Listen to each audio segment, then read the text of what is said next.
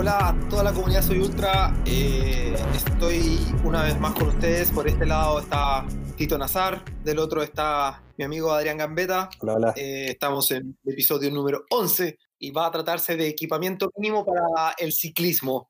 Eh, estamos con un tremendo invitado, después lo vamos a saludar a Luis Bustos, pero antes vamos a mencionar brevemente a nuestros auspiciadores que sin ellos las cosas no suceden. Eh, Squeezy Sport Nutrition, Hand, uh, Hand, Mountain, que ya se viene el nuevo concurso, sé que lo hemos, se lo hemos prometido muchas veces, pero no se preocupen, va a ocurrir. A los chicos de KMP, que son Kinesiología y Medicina Preventiva, www.kmp.cl, están haciendo, ojo, atención en, ya en muchas modalidades. Están en la modalidad, eh, ellos están en Ñuñoa, en Santiago de Chile. Ellos te pueden atender. Tú puedes ir a KMP y, bueno, reciben a solamente una persona a la vez, tienen que sanitizar solo, todo, y después de eso puede entrar el siguiente. Te pueden ir, ellos ir a visitar a ti. Y también ahora están haciendo eh, atención en forma remota. Eh, y eso me consta porque están atendiendo a gente acá en Punta Arenas. Eh, así es que búscalos a, a los chicos de kmp.cl.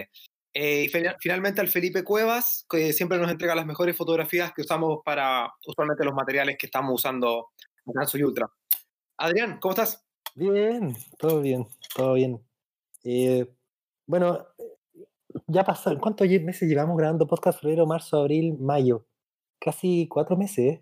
Eh, Tres meses y un poquito más. Un poquito más de tres meses, 11 episodios. Nos pilló la pandemia entre medio y tuvimos que cambiar de modalidad. Así que llevamos varios episodios grabando remotamente. Ahora estamos probando una herramienta nueva que espero que, que dé una mejor experiencia con respecto al sonido. Eh, gracias a los que nos siguen escuchando y a los que nos envían comentarios y, opiniones y sugerencias. Como, como algo adelantada, Tito, eh, hoy día vamos a hablar sobre equipamiento de bicicleta, específicamente de, bueno, no solo equipamiento, pero específicamente de el ciclismo de ultradistancia, el ultraciclismo. ¿Qué es lo que necesitamos para, para hacer un ultra en bicicleta? Tanto en implementos como, bueno, preparación física y varias otras cosillas más.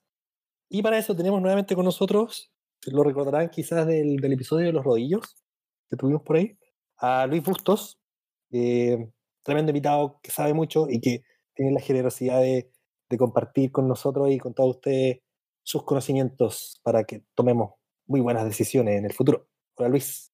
Hola, hola chicos, ¿cómo están? Buenas noches ya a esta altura. Buenas noches, sí. Oigan chicos, eh, para antes de entrar en materia detallada, expliquemos un poco que vamos a hablar de las generalidades de las cosas que una persona tiene que invertir una vez comprar la bicicleta, porque para nuestra, nuestra desgracia, eh, la, la, bicicleta es la principal inversión. Pero cuando ya empiezas a entrar en el mundo de las ultradistancias de 160 kilómetros por arriba, tienes que empezar a tener consideraciones de cosas. Entonces, si les parece, nosotros ya teníamos armado un listado de las cosas que vamos a tocar. Hay cosas que vamos a hablar, pero a la vez vamos a improvisar. ¿Les parece? Por ejemplo, tenemos que mencionar eh, el implemento del casco. Si quieren agregar cosas específicas del casco que hay que buscar al momento de la compra, se agradece. Pero es obvio que, o sea, creo que es bastante obvio que tenemos que comprar un casco.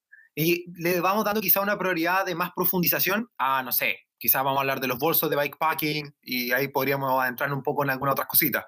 ¿Les parece? Por supuesto. O sea, hay, por ejemplo, el casco, bueno, el casco, un casco puede pesar más o menos, tener distintas aerodinámicas, pero no te va a generar un impacto tan importante en un ultra, a lo mejor como otros implementos. Claro, o sea, básicamente tú con un, en, un ultra podrías correr, y me ha tocado ver gente correr con cascos súper estándar, súper económico, incluso el desde. Pero claro, hay, hay, productos que sí son realmente eh, de análisis y de inversión. Y yo creo que ahí está el punto clave en donde hacer la inversión al minuto de empezar a hacer ultra. Y en este caso, por ejemplo, ya, del casco, entonces, ¿le gustaría agregar alguna cosa en particular? Eh, básicamente, en mi caso, que un, sea un casco relativamente liviano, que tenga acorde al presupuesto que maneja la máxima ventilación posible. En el fondo, para que no sea, si te tocan días muy calurosos, como tocó en el pasado Cross Andes, o como toca en algunos tramos de la Inca Divide, no sea tan tedioso ni molesto de llevar por tantas horas, eh, que sea muy cómodo para la forma de tu cabeza. O sea, lo importante ahí es probar distintas, distintas marcas de casco porque te vas a terminar dando cuenta de que sí hay uno de esos, a lo mejor cinco opciones que probaste, que te quedaba mejor que otro y a lo mejor es un poco más caro o incluso puede llegar a ser un poco más barato. Entonces eso es súper importante y que tenga las certificaciones de seguridad. Si ya tú quieres comprar algo más seguro, más caro, ya es problema cada uno, pero yo creo que con el mínimo que sea relativamente liviano, ventilado y cómodo, está ahí. Oye, los cascos de bicicleta aunque no tengas ningún evento con ellos, digamos, no los, estrelles o, tengas algún accidente, hay que cambiarlos igual con cierta regularidad, ¿o no? Sí, sí, obvio, hay que cambiarlo. Lo que pasa es que el, el material del que están construidos los cascos, este EPS, tiene una, tiene una cierta fuerza máxima que puede soportar y luego de, después de más o menos 3, 4 años de uso, esto estamos hablando de tiempo de uso, no de tiempo de fabricación, que, viene, que el que viene en la, en la etiqueta es la fecha de fabricación, más no el, si es que está usado o no. Con, el, con tiempo de uso, porque está con factores erosivos, el sudor, calor, etcétera, se va, claro, se va descomponiendo la fortaleza del material, entonces obviamente al final de la vida útil del casco ya no va a resistir los mismos golpes ni los mismos impactos. Entonces eso hay que tenerlo bastante claro. Tengo que cambiar mi casco. Tengo hace mucho rato. O sea, depende, de, todo esto depende mucho del uso. Pero, por ejemplo, en un evento, personalmente, si me voy a hacer un evento de ultra, prefiero mil veces estar, claro, con por lo menos con un casco más económico a lo mejor, pero sí que me proteja y yo saber que en el minuto en el que lo necesite va a actuar y va a funcionar. Oye, em, no sé si pudieron revisar el listado eh, antes de, si no, bueno, lo intentamos de poner de más importante a menos importante. Por lo, por lo tanto, por eso dijimos el casco. Sí que hay muchos implementos más, pero eh, pensamos que quizás las luces son menospreciadas. No sé, si están de acuerdo, no sé si están de acuerdo, los invito a esta discusión. ¿Qué pasa con las luces para el ultraciclismo? Ojo, siempre desde esa óptica. Claro, me pasa, por ejemplo, Tito, de todo el tiempo que llevo haciendo también, participando en actividades de ultradistancia, no me ha tocado todavía competir o correr, pero siempre es un tema para la gente que va a hacer ultra eh, preocuparse de sus luces. Yo creo que no la gente que no practica ultra no le da tanta importancia, pero cuando sí estás en una disciplina en donde sabes que vas a tener que cumplir por lo menos nueve o diez horas pedaleando de noche, es súper importante, es súper relevante. Dentro de esos parámetros a mí realmente importante es primero una luz trasera que, en la cual te puedas despreocupar de ella por la cantidad de horas que tú necesites. Me explico pues si va a andar con una luz trasera que la autonomía máxima que tenga en el modo más económico es de 6 a 7 horas, realmente no te sirve. Pero si vas, por ejemplo, a tener una, una luz trasera que tenga una autonomía de 40, 50 horas, aunque sea con pila, esa es la luz probablemente que vas a tener que apuntar. Algo que tenga una autonomía tal que te permita despreocuparte de la luz durante todo el evento. Uh, dijiste algo importante, porque dijiste autonomía quizá, de nuevo, sin irnos, porque si no vamos a estar acá 10 horas, pero que es lo que no suele pasar cuando hablamos contigo en bicicleta, pero en la forma positiva. Pero, ¿qué pasa entonces con el dínamo? Quizá haríamos decirle a la gente, a la comunidad de Soy Ultra, que, que creo que no somos suficientemente amigos, me incluyo, pero siempre yo me cuestiono si debo entrar en el baile del dínamo. ¿Qué opinas tú? ¿Qué es lo que es el dínamo en general? Primero expliquemos qué es un dínamo. Eh, que claro, toda la gente, probablemente mucha gente tenga la, imagen en su cabeza clásica del típico dínamo que va conectado al cuadro y va haciendo que se gire con la rueda delantera.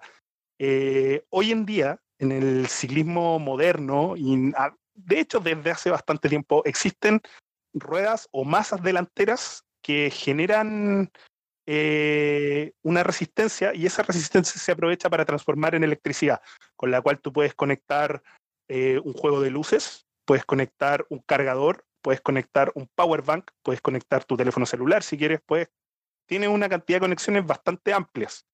En mi caso, he visto dos personas en Chile que tienen Dynamo de distintos niveles, distintas calidades. De hecho, uno tiene la masa de Son, que es como la marca más rica, tope, tope línea, por decirlo así, y otra masa Shimano, que es como más de uso más urbano, por decirlo de alguna manera.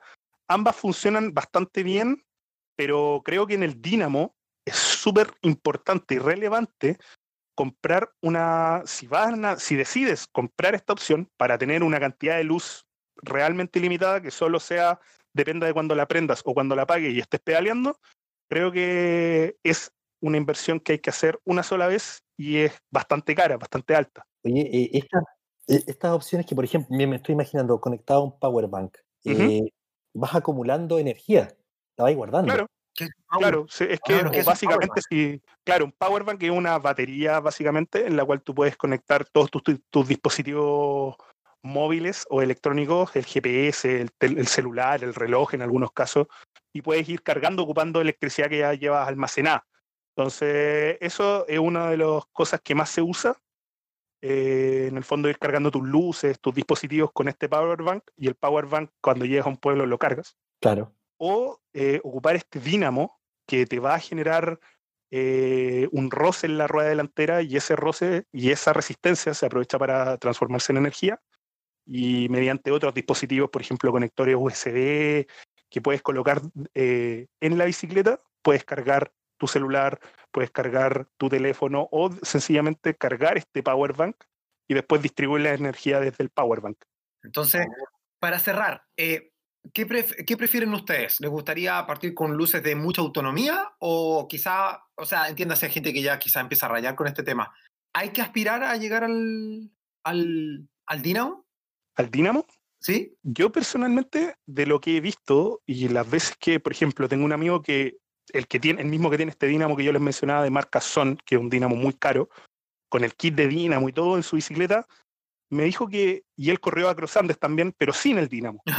¿Ya? Me dijo, ¿cachai? Con, con otra bicicleta sin el dínamo. Y me dijo que la verdad es mucho más, es mucho más simple y mucho más útil ocupar este sistema, no ocupar el dínamo, porque es mucho más simplificado, es mucho menos engorroso, mucho menos cables, mucho menos piezas que se pueden dañar. El dínamo, por ejemplo, me dijo que lo ocupa para las breves, pero tampoco siente que sea algo excesivamente necesario. Buenísimo. Porque si llevas una- un buen power bank Mm. y tienes una luz, un juego de luces, en la cual, como había mencionado antes, no dependes tanto del- de la autonomía o puedes despreocuparte un poco de la autonomía de la batería de la luz, la verdad mm, se te hace un poco, no, no 100%, no dependería 100% del dínamo. A lo mejor el dínamo podría servir para situaciones de bikepacking de largo aliento o para cicloturismo, en donde de verdad estás en situaciones situaciones inhóspitas donde no tenés donde conectarte, más aislado, claro, y lo único que te puede servir es la rueda delantera. Entonces, en esos casos sí es recomendable el Dynamo. Bueno, Pero para situaciones de carreras de ultra, yo creo que tampoco es tan usado. De hecho, es más recomendable este tema de tener el- los car- las baterías externas y ir cargando cada dispositivo individualmente. Oye, y luces delanteras, eh, una, dos, dos más un casco, una y un, un- o sea, más luz frontal, una sola muy grande, ¿de cuántos lúmenes? No sé, como para hacerme una estimación. es súper relativo a la persona. Por lo general, lo que recomiendan mucho, si tú te ponías a leer, son luces que tengan una potencia muy alta, pero sin una batería externa. Por ejemplo, yo en mi caso tengo una luz de marca Lesign eh, de 1100 lúmenes, pero la particularidad que tiene es que yo nunca la ocupo para, para cuando he tenido que andar de noche, nunca la he ocupado en 1100 lúmenes. O sea, si yo la ocupo al, creo que una, eran 250 lúmenes que traen un rango que con 250 lúmenes me dura 8 horas. Ya. claro. Normalmente cuando uno compra la luz, en la parte trasera sale como el desglose de la duración. Entonces siempre uno tiene que ver más o menos cuánto es el tiempo que uno anda de noche, vas viendo cuánto es lo que necesitas. El- por lo general lo recomendable sería tener dos de estas luces, porque en- mientras una se va cargando, la otra la puedes ir utilizando. Y eh, yo creo que una, una buena potencia para andar de noche son entre 300, 260 lúmenes constantes en la carretera. Y, de, y de foco ancho. Claro, que, que básicamente la iluminación, que el campo de iluminación que tiene no es, no es pequeño, sino que es más o menos amplio, entonces te permite ver en la parte delantera tuya cómo viene la carretera, si vienen baches o vienen cosas muy complejas, y el, eh, te alumbra un poco más ancho para que te puedan ver también a la distancia, como por temas de seguridad. Sí, oye, bueno, esto también, cada uno no con sus mañas, pero yo soy mucho, quizás como soy más montañista y runner que ciclista, em, a mí me gusta mucho usar la luz frontal de, de trail running o montañismo en el casco de bicicleta, ¿eh? Y lo recomiendo mucho porque mm, una vez, por ejemplo, una vez atropellé un conejo en una brevet y, y el conejo me apareció de lado. Y obviamente yo no lo hubiera visto el conejo, eh, igual lo atropellé, pero lo que voy, hubiera quizás reaccionado de peor manera porque obviamente la luz cuando va en el, en el manubrio va solamente apuntando para donde va el manu- manubrio y eso es para adelante. pero cuando quieres Claro. mirar para el lado, no tienes que hacerlo, sino es girando el manubrio. Entonces, eh, pucha, tuve la fortuna de que sin que nadie me lo enseñara, sino de nuevo por una deformación. Es una sugerencia muy personal, ¿eh? Pero y, y- y a la gente que se lo sugirió lo han agradecido. Eh, considerar la posibilidad de, yo tengo dos sets de luces por lo mismo, una para el manubrio, entonces voy mirando para adelante y así voy ahorrando batería, pero mi, mi luz principal es la, la frontal del casco, ¿cachai? Y funciona bien. Mm, ahí igual me la frontal. Eh, No, la, la frontal funciona bastante bien, también lo he visto, pero es vuelto un poco a lo mismo, depende también mucho de las situaciones y depende también de cómo uno esté andando y todo, porque a veces, por ejemplo, me ha pasado que me he estado quedando dormido arriba de la bicicleta y claro, obviamente ni con, la mejor luz del mundo la vaya, vaya a poder ver o no, y también depende mucho de cómo analicemos la ruta que estamos haciendo. Si no conocemos para nada la ruta, siempre llevar, es recomendable, como dice el Tito, llevar una luz frontal para el casco, ponerla en el casco, más que como engancharla en el casco, sino que vaya por, por arriba y la puedas sacar y colocar cuando la necesites, y la luz que va fija sobre la bicicleta. Oye, la, la, gestión del sueño me tinca mucho más difícil en bicicleta que corriendo, que es lo que tengo experiencia. No sé si lo alcancemos a tomar por ahí un poquito más adelante, pero ahí va a dejarlo votando el, el tema, a ver si lo podemos agarrar en algún eh, momento. tenemos que hablar en algún momento. Sí, obvio. Oye, em, Hay que hablarlo porque es terrible. Sí, claro, terrible. Oye, terrible. eh, bombín. Bombín. O sea, Eh, Ojo, porque ahí te quizás podríamos hablar de los cartuchos CO2 y vamos a tener que explicar lo que es el cartucho CO2, pero, pero ya, me voy a... eh, Luis, me voy a comprar un bombín. ¿Qué tengo que pensar cuando me compro un bombín? Ya, lo primero que tenemos que ver y pensar es qué tipo de neumático, qué tipo de rueda ocupo. Por ejemplo, si tengo una rueda, no sé, eh, 700 por 25, 700 por 28, entiendo que es una rueda que tiene una presión de neumático de 70, 80, 90 psi, por ejemplo. 120. ¿Ok? Entonces nuestro ya, pero ¿para qué tan, tan clásico para las cosas? Sí? Pero digamos que, puede que, que, que el neumático, ya, digamos que el neumático dice recomendado hasta 120 psi. Ya, ¿para qué? Entonces, lo que tenemos que ver es que el bombín que compramos tenga, esté recomendado primero para el tipo de válvula que ocupamos, que puede ser francesa o de auto, o puede venir para cualquier tipo de válvula, y hay que hacer algún ajuste o se ajusta directamente dependiendo del bombín que compremos. Lo segundo es la, la cantidad de presión máxima a la que llega nuestro bombín. Sí. Si nuestro bombín llega, por ejemplo, dice que llega a 100 psi, claramente esto lo quiero recalcar mucho, no es que llegue fácilmente a 100 psi, Mm. su límite es de 100 psi. Que tú Esto es súper claro porque hay gente que, claro, es que hay gente que cree que, oh sí, este bombín fácilmente me va a llegar a 100 psi. No, sea, usted va a llegar a 70 psi Y vas a ir inflando, inflando, y después ya es una eternidad y se pone duro y tieso, entonces ahí recomiendo, no, tengas- tal cual. Entonces ahí lo recomendable es pasarte un bombín a lo mejor que tenga un indicador de presión máxima más alto, entonces quiere decir que va a poder llegar a una presión más alta más fácil. O sea, a lo mejor si dice 160 psi, sabes que va a llegar a 100 mucho más cómodo. Ahora, otro punto también tiene que ver, ¿por qué también mencionaba el tema del neumático? Por el, o del tipo de rueda que uno ocupa, porque los bombines también vienen en distintos tamaños Exacto. y el tamaño delata automáticamente el volumen de aire que infla por bombeada. Eso es muy bueno. Claro. Normalmente, claro, si tú tenías un bombín, por ejemplo, muy pequeñito, de estos como ultra compacto, ultra liviano, no esperes que te infle la rueda rápidamente con tres o cuatro bombeadas. O sea, va a estar probablemente 15 minutos inflando la rueda o 10 minutos para que llegue una buena presión. ¿Cachai? Y esto no se soluciona si el bombín es más caro o es más barato. Eso también hay que dejarlo bastante en claro, porque si tenía un bombín barato, a lo mejor que tenga una cámara de aire relativamente grande, va a inflar rápido, pero claro, va a aguantar poca presión o dura menos, etcétera. Ahí tiene como sus pros y sus contras. Oye, eh, Pero es súper importante. em, en ruta, bueno, los recomendados más o menos anda ahí por los 120. Yo personalmente siempre me quedo en 110. No, no sé de dónde agarré esa maña. Pero en. Y, y creo que está como más establecido a lo mejor para ruta, que la presión es muy alta. Pero en. Está, no sé, o sea, claro, en- tiene que ver con el volumen del neumático. Sí. Sí, pero en, en gravel se, usa, se usan presiones similares o. No, bien distinto. No, es súper es súper distinto. Ahora, yo aquí igual quiero hacer un comentario personal. Eh, yo ocupo súper poca presión en mi neumático. Para los que no me conozcan, soy una persona muy grande, eh, mi peso 120 kilos y mido 1,95 m. Entonces, si se sorprenden de las presiones de neumáticos que ocupo, eh, puede ser. Por ejemplo, en una rueda 700 por 28, que ya es como casi el estándar que puedes pillar en muchas bicicletas de fábrica hoy en día, cuando compráis una de ruta, eh, ocupo 65, 70 PSI. Incluso he llegado a ocupar 55 PSI. ¡Wow! Ah, Buena.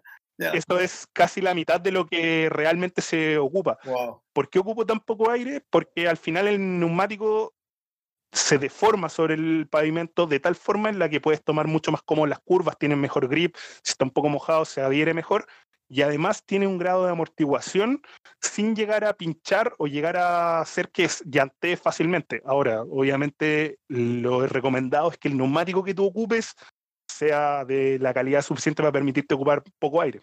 Ah, claro.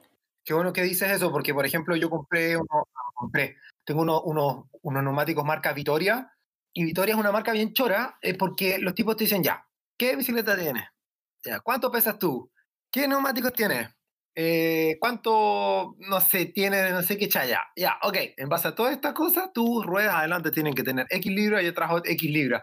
No estoy, no estoy diciendo que es la- esa es la forma, pero por ejemplo, según las ruedas que yo tengo, yo tengo que usar casi 100 libras. Es un buen, claro, eso es un buen punto de inicio. Exacto, yo también lo veo como un punto de inicio, me gustó todo. Y de hecho, ah, otro dato rosa de neumático, eh, SRAM tiene una aplicación en los celulares y te pregunta también lo mismo, ¿qué bicicleta tienes? ¿Cuánto pesa tu bicicleta? ¿Cuándo- ¿Qué terreno? Y también te hace un cálculo estimativo de libras, pero qué bueno que dijiste eso, eh, porque es desde un principio, porque después vienen tus habilidades de manejo y tus expectativas de la experiencia del manejo. Claro, por ejemplo, yo ocupo poca, yo ocupo súper poco aire en los neumáticos por lo que he ido probando. O sea, la verdad, claro, llegué, eh, llegué en su minuto a ocupar unos 700 por 25, por ejemplo, con 60 PSI. Creo que con 55 fue lo mínimo que lo ocupé y claro, me llevó un mal rato, puta, pinché como cuatro veces en un rato. Y ahí, claro, fui probando, fui probando y fui buscando como lo que más me acomodaba para tener este balance entre comodidad y eh, performance, que es como lo que uno busca. Pero claro, cuando orientas una bicicleta un poco más al ultra, yo iría por una presión siempre un poquito más, más cómoda. ¿Cachai? Como un poquito más baja, más, más, que amortigua un poquito más y la cinta y la bicicleta finalmente más cómoda. Se, es como que el máximo es como estas presiones que yo ocupo en mi bicicleta con neumáticos de ruta. Sí, y Es como, ¿no? y de hecho es mucho, 65, 60 PSI es como, es demasiada presión. Lo ideal normalmente puede andar por los 37, 30, 40 PSI, tal vez es que lo sentí un poquito blando. Ah, Es, es bajito en gravel. Sí, Sí, es que aumenta un poquito más el volumen del neumático. Por ejemplo, en mountain bike, tú lo en cross country o en enduro, por lo general se ocupan 24, 25 PSI de presión, que es bastante poco también. Oye, este, un, un- un último comentario también por experiencia, que también nadie me lo enseñó. Em, o sea, sí me lo enseñaron, pero me hice un poco el tonto. Pero la verdad no, me di cuenta que soy muy tonto. Eh, yo tenía un, bom- bom- un bombín, a mí me gusta todo minimalista, y tenía un bombín Bontrager, o Bontrager, no sé cómo se dice, súper chiquitito, de plástico o de lo que sea, pero era plástico, algo así, y, sus- y usó otros sucedáneos, y no pesaba nada. Y un día yo dije, ah, ¿sabes qué más? Quiero un bombín de carbono. ¿Y por qué? Porque quiero ahorrar gramaje. Y era todavía más pequeño. De hecho, tú, tú, tú, Luis, lo viste porque estaba en el marco de mi bicicleta en Santiago. Eh, nano, Loco, me ahorré 15 gramos. Igual no me salió tan caro. Pero lo que voy es que, claro, ahora, infla bastante bien y toda la cacha de la espada, entiéndase muy bien, eh, infla bien en el concepto de que literalmente yo estoy inflando cuando inflo el neumático unos 6, 7 minutos y que termino con los brazos acalambrados de tanto bombear, ¿cachai? Pero es el precio que yo quiero pagar porque me gusta ultra liviano, pero si hay, hay alguien escuchando y quiere ahorrarse peso y eh, de verdad lo- el gramaje es una obsesión y es tan tonto como yo, entonces dice, oye, voy por el bombín, vale, te puedes encontrar un bombín de carbono, un marca Topic, eh, por, no sé, creo que en Chile están en 50 lucas, yo lo compré mucho más barato, pero te, te vas a ahorrar nada. Con plástico es una súper mala inversión, pero de nuevo, quería dejar eso en el tintero porque un dato rosa que no sé si alguien lo va a encontrar por ahí. No, es que es, un tema. Yo, yo en lo personal estoy en el otro extremo del Tito. Yo tengo un bombín Lesign, vuelta a, a retomar esta marca que es la que tengo en mucho equipamiento. Es una marca gringa bien rica y aquí tengo un bombín que se ocupa como bombín de pie, tiene latiguillo, tiene medidor de presión y la verdad me pues, he- he inflado rueda, mi rueda la puedo inflar en 3-4 minutos. Es muy compacto, y, pero, claro, es muy, comillas, compacto, porque igual es aparatoso, porque tengo que atornillar aquí, tengo que atornillar allá, tengo que montar acá. Me quita mucho tiempo para armar, desarmar y, y es un poco incómodo a veces para poder inflar, porque no lo puedes inflar como tomándolo con la mano, como un bombín convencional.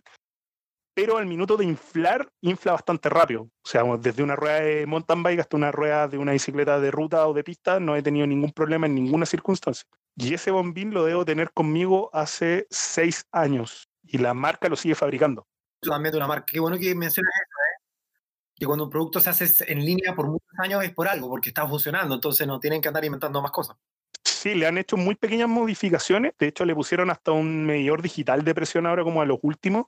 Obviamente es más caro. Y e, este accesorio igual, este bombín igual me costó caro, no es barato.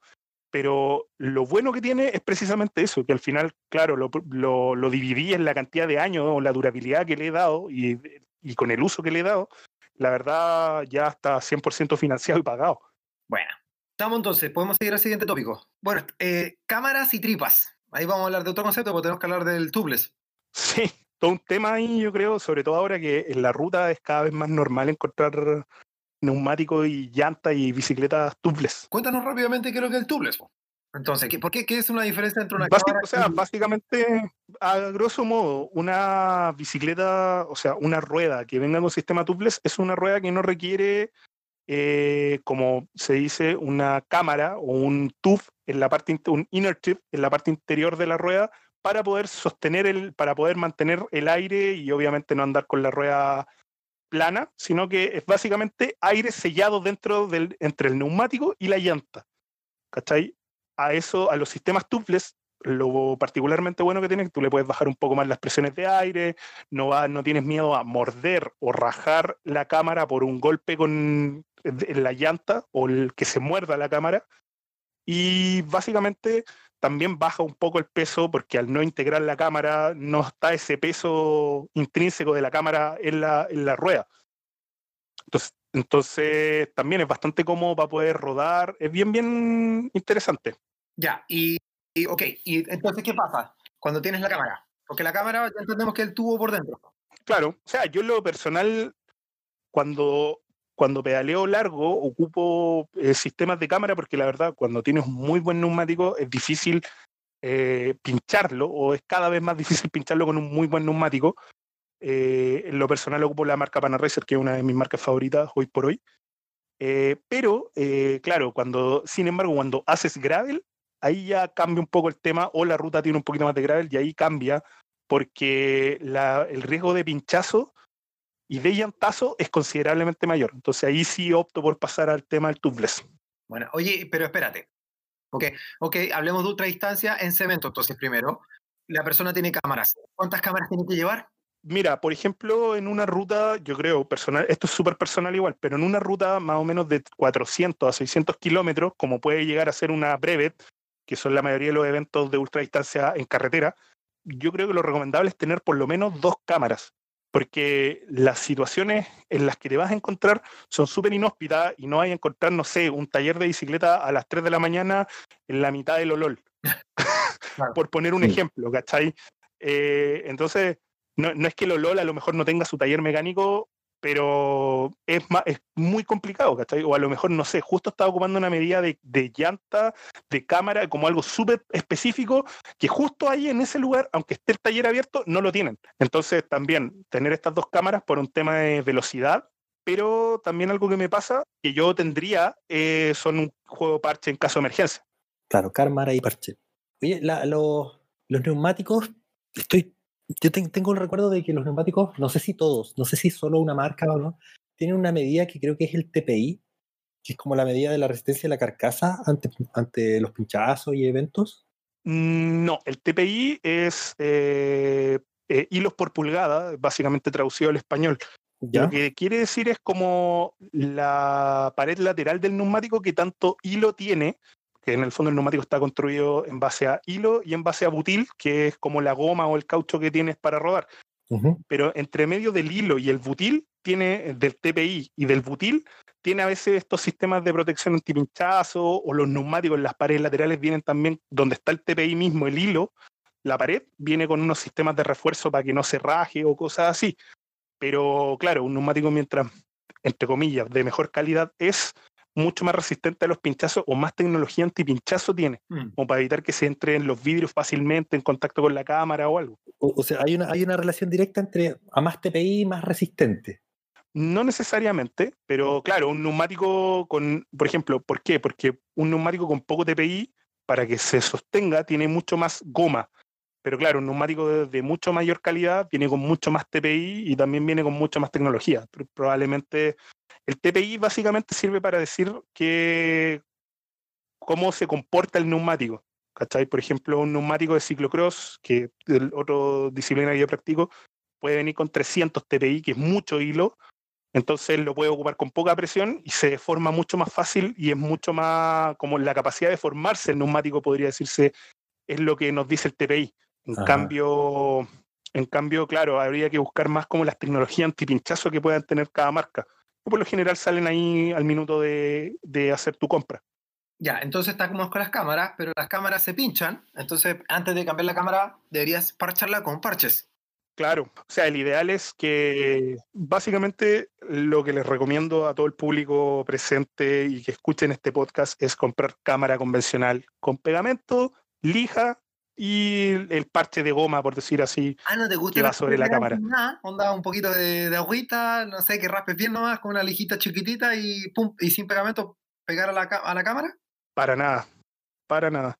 Porque básicamente eso, eh, claro, lo que pasa es que los parches auto, autoadhesivos o instantáneos, como se les puede conocer, tienen el problema de que son una solución bastante, por decirlo el nombre, valga la redundancia, parche, porque efectivamente, si no lo, si no lo dejas muy bien puesto, al igual que las otras, pero en estos casos suele pasar que, no sé, la cámara estaba un poco sucia y no se adherió bien el pegamento del parche o no quedó bien puesto el parche. Por lo general también son muy minimalistas, muy chiquititos, entonces no cubren una superficie adecuada sobre la cual se estira el neumático, la cámara. En cambio, la cámara convencional o el parche convencional que es con pegamento aparte, que podéis secar y podéis montar y podéis despegar y volver a pegar y despegar y volver a pegar las veces que tú quieras, sin que sea como sin que se haya pegado completamente, ese tipo de parche, sí yo he tenido amigos que tienen más de 10 parches por cámara, hacia esos extremos. Entonces, sí son una solución mucho más permanente. Entonces, probablemente en eventos de más largo aliento, te va a servir mucho más y te va a poder durar. Entonces, no vas a necesitar de andar con 8 cámaras o 10 cámaras, ¿cachai? En un evento. Mm. Entonces, para ultra distancia, mínimo, ojalá, creo que coincidimos, eh, dos cámaras y parches 5, 6, ¿no? Sí, sí, sí. Unos 6 parches. Yo creo que no, no, no creo que todo el mundo tenga la mala suerte que tuvo Rodney Son con su minuto pinchar 8 veces en la Inca Divide casi al principio de la carrera y ganarla. Los, parches no usan espacio ni peso, pues, si da lo mismo poner unos cuantos parches más. Sí, es súper poquito. Si el que diga que pesan mucho, la verdad ocupan muy poquito espacio y de verdad sirven mucho es muy, muy útil para todo lo, el espacio que te puede ocupar. Oye, eh, siguiendo con el concepto de los pinchazos, em, quizás tendríamos que irnos a los desmontadores. Eh, vamos a los desmontadores y después hablemos de los cartuchos de CO2, eh, porque ahí tenemos que volver al, al tubeless. ¿Sí? bueno, no necesariamente, pero em, desmontadores. ¿Algo que comentar con respecto a eso? No sé, Adrián o no sé, Luis. Yo de desmontadores buscaría desmontadores plásticos, porque en caso de que tengas que volver a montar el neumático si es que no tienes la técnica o los neumáticos que ocupas son muy duros eh, y no y te cuesta mucho montar los neumáticos con la mano, un buen desmontador plástico evitaría eventualmente dañar eh, fácilmente la cámara por un tema de material y de roce, que por ejemplo un desmontador metálico es mucho más fácil de romper una cámara que para un desmontador plástico, como por un tema de roce y de materiales. Mm. Eh, que sean firmes, que sean bastante grandes y que tú al verlo sea un plástico que no sea como enclenque, sino que sea bien firme. Entonces, mm. eso para mí es re importante. Yo, yo por experiencia siempre llevaba, llevaba tres. Alguna vez se me rompió uno y, y, y desmontar con uno solo, ¡ay! Eh, Hay falta técnica. Sí, sí. No, pero claro, pero en estos casos podéis compensar un poco la técnica con una cantidad mayor de desmontadores. Normalmente cuando compráis un set creo que vienen tres, dependiendo de la marca, o otras que traen dos. Eso también me gustaría dar un nuevo dato. Una vez como que, de nuevo en mi quest, en mi lucha por ahorrar gramaje y volumen, eh, me pasaba una vez unos, unos desmontadores Bontrager, eh, que eran la mejor cosa que he visto en mi vida porque eran los más chiquititos y los más firmes nunca los vi en Chile y los vendían después en Chile, pero venía con un set, donde tenías que comprar el desmontador, el bombín, una tremenda chaya, donde gastar 40 lucas. Entonces nunca más los compré, porque después me compré una segunda bicicleta y quería los mismos desmontadores. Compré uno- unos desmontadores marca así Wanchulenchu y, y lo rompí al toque. Y de ahí también, la verdad, es mi sugerencia, creo que los desmontadores es algo barato y creo que pagar marca se agradece porque en el fondo vas a tener un poco de respaldo y vas a saber que en el fondo hay marcas que no van a arriesgar su pellejo para... Eh, estuve haciendo un comentario en internet que quedaste tirado porque el desmontador se quebró. Eh, si me permiten, pro- pro- probé unos que se llaman, pueden ser los Panchos, ¿no? No, tiene un nombre chistoso. ¿Qué se llama? Bueno, Pedros. Pedros, eso, Pedro. Ya, y sorry, Pancho, Pedros. Me encantaron. Eh, pero eso. Así que, buenos. sí, bo, están los. Sí, yo hay algo que, algo que agregar a lo que comenta el Tito es que los desmontadores, si son básicamente plásticos, hay que preocuparse que la punta sea bastante rígida, ¿cachai? O firme, en la cual vamos a desmontar el neumático y después volver a montarlo, que tenga un tamaño apropiado para tu mano, porque si tenéis las manos grandes y estás ocupando un desmontador enano, ahí hay un gran pero. Ese te pasa a ti.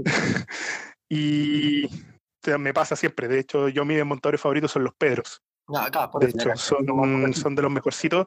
Y que vengan y que tengan este ganchito para poder engancharlo al rayo de la rueda, para que no después no te anden bailando para todos lados, o peor aún, que salten y queden perdidos en cualquier lugar de, de la carretera. Entonces, eso creo que es dentro de todo lo más importante. Oye, lo último, sorry, qué importante el concepto de los desmontadores, porque me ha pasado mucho que salgo con gente que tiene desmontadores, pero no sabe usarlos. Entonces, quizás también la invitación es a la gente a... Es una lata, no sé, yo odio montar neumático, eh, no sé, más flojera, pero de verdad que practicar hacerlo o pinchar después se agradece mucho, porque yo creo que es importante decir que cuando un neumático ya tiene un cierto bagaje, digo, uso de tu bicicleta que te acabas de comprar, se vuelve más, fácil montarlo con las manos. Y hay que evitar igual usar los desmontadores porque con las manos obviamente te aseguras de que en caso que tengas cámara de no provocar un pinchazo por usar el, el desmontador. Eh, entonces, es una tremenda técnica saber montar un neumático en forma correcta. O sea, hay unos tips ahí que quizás no es el momento de darlos, pero hay, de verdad montar un neumático rápido y bien eh, solamente te da la experiencia. ¿eh? El, el ver el video en YouTube no, no es suficiente. No, yo, hay que meterle harto. Bueno. Sí, yo creo que ahí está la técnica. Va- o sea, para los que, bueno, el Tito sabe, yo monto y desmonto prácticamente cualquier neumático con las manos, eh, neumáticos de todo tipo. No tengo mucho problema, pero sí, igual es algo que toma eh, harto tiempo agarrarle la maña, eh, conocer algunas con los dedos. Sí. Ah, tal cual. los dedos, ¿no? Puta, estoy, estoy muy cerca de eso, ¿no? La verdad me, me he mandado una montura de neumáticos que son, parecen imposibles y con las puras manos, ha sido bien, hasta yo quedo asombrado veces. Oye, y ahí hay neumáticos, bueno, yo, yo estoy- me imagino que los neumáticos más blanditos, en el fondo, son más fáciles de montar con, con mano.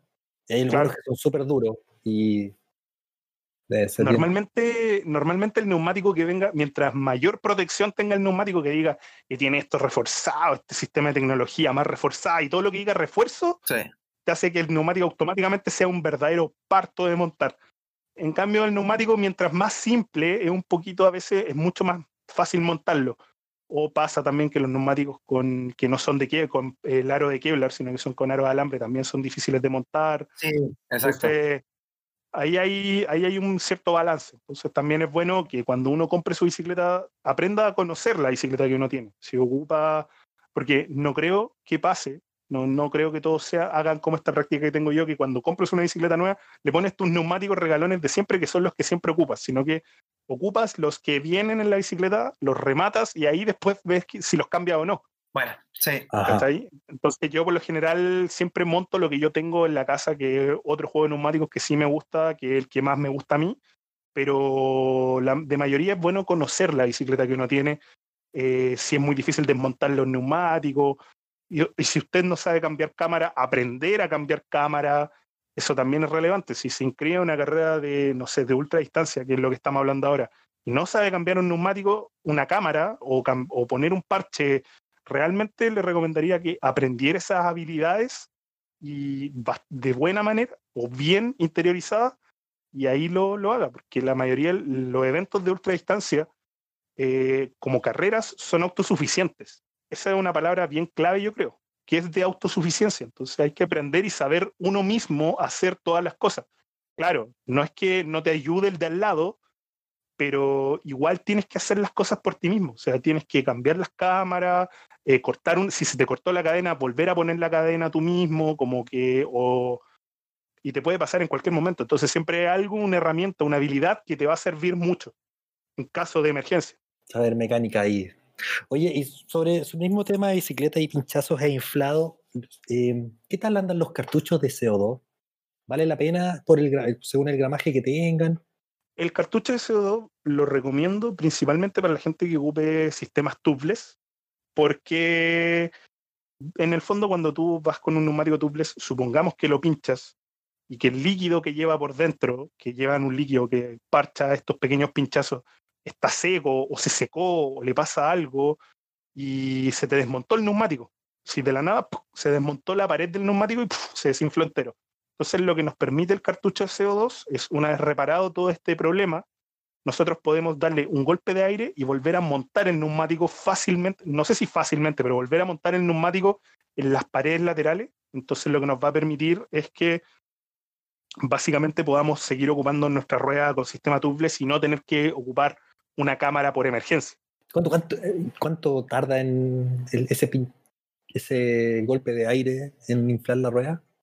unos segundos, ¿no? Sí, un par de segundos. Y de hecho, a veces puedes tener un cartucho, eh, por ejemplo, que el cartucho convencional es de 16 gramos o de 20 gramos, y esos cartuchos tienen inflan más presión de aire de la que realmente necesitan tus neumáticos. Entonces eso también hay que tener mucho ojo.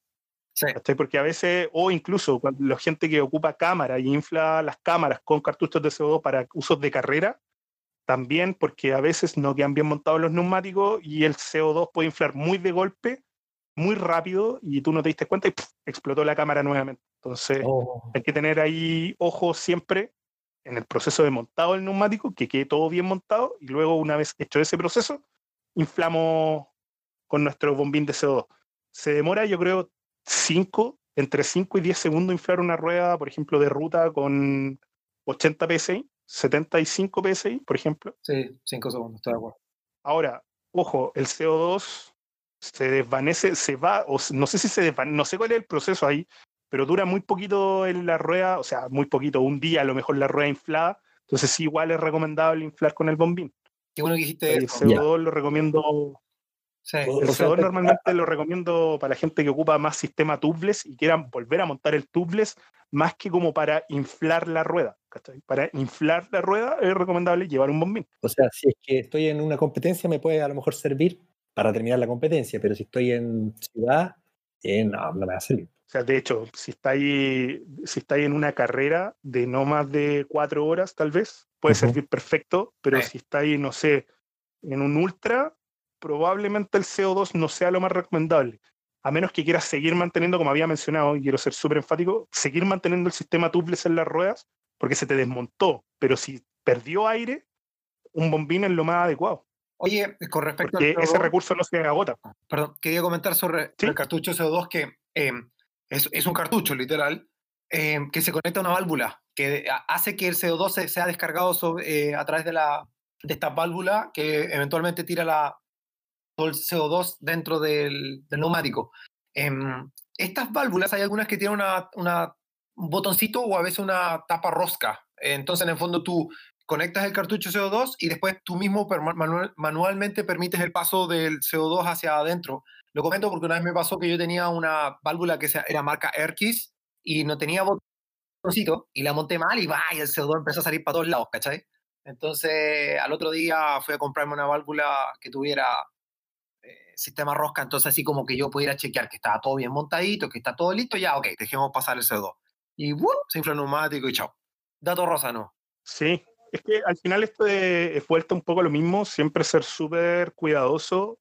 Ah, yo creo que aquí nos vamos a encontrar básicamente con mucho de eso, que hay que ser súper cuidadoso con los elementos que compramos para andar en bicicleta, que no por escatimar un poco lo mejor que alguno lo encuentre un poco que cuesta mucha plata, va a ser muy malo, o todo lo contrario, a veces porque creer que cuesta mucha plata es muy bueno. Hay que pedir siempre la recomendación, cómo funciona, ¿cachai? Cómo ser, está relativamente informado de lo que uno va a comprar, ¿cachai? Por ejemplo, si es que el CO2 se atornilla, cosas así. Sí, como dijo también el Adrián, pues el gramaje del cartucho igual es importante, porque claro, eh, para rutera yo ando con eh, cartuchos de gramaje un poquito más alto, creo que de 20 gramos. pero para la de gravel ando con, yo ando con dos, ando, o sea, ando con un cartucho CO2 por si me voy al piso, el neumático, eh, y, pero tengo el bombín para todo. Entonces, eh, pero e, ese cartucho es de 16 gramos, y sé que con los 16 gramos igual voy a explotar el neumático, pero, pero también, pues el dato rosa, y eso es, es importante saberlo porque uno va a las tiendas y es increíble, a veces no saben. Entonces, muchos vendedores creen que existe un solo gramaje para todos los cartuchos CO2. Entonces, también comentar. Claro, y eh, aprovechar de mencionar que, bueno, para cualquier ultra, sobre todo estas rodajes que son de tanto tiempo y tan larga distancia, no llegar a probar nada al ultra. O sea, todo lo que lleves, todo lo que vayas a utilizar, saber utilizarlo, haberlo probado antes, eh, manejarse con todos los implementos que, que, estés montando la bicicleta y no, no llevar un tubo CO2 si nunca lo hayas usado. Ahí lo vaya a llevar, a lo mejor lo vaya a hacer mal. Eh, ir con lo conocido nomás.